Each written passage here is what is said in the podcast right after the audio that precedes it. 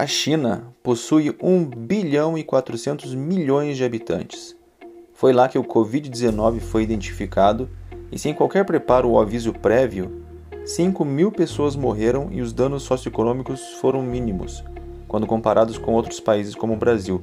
que, apesar de todos os avisos da Organização Mundial da Saúde em relação aos métodos e posturas eficazes frente à iminente pandemia, se vê numa relação absurda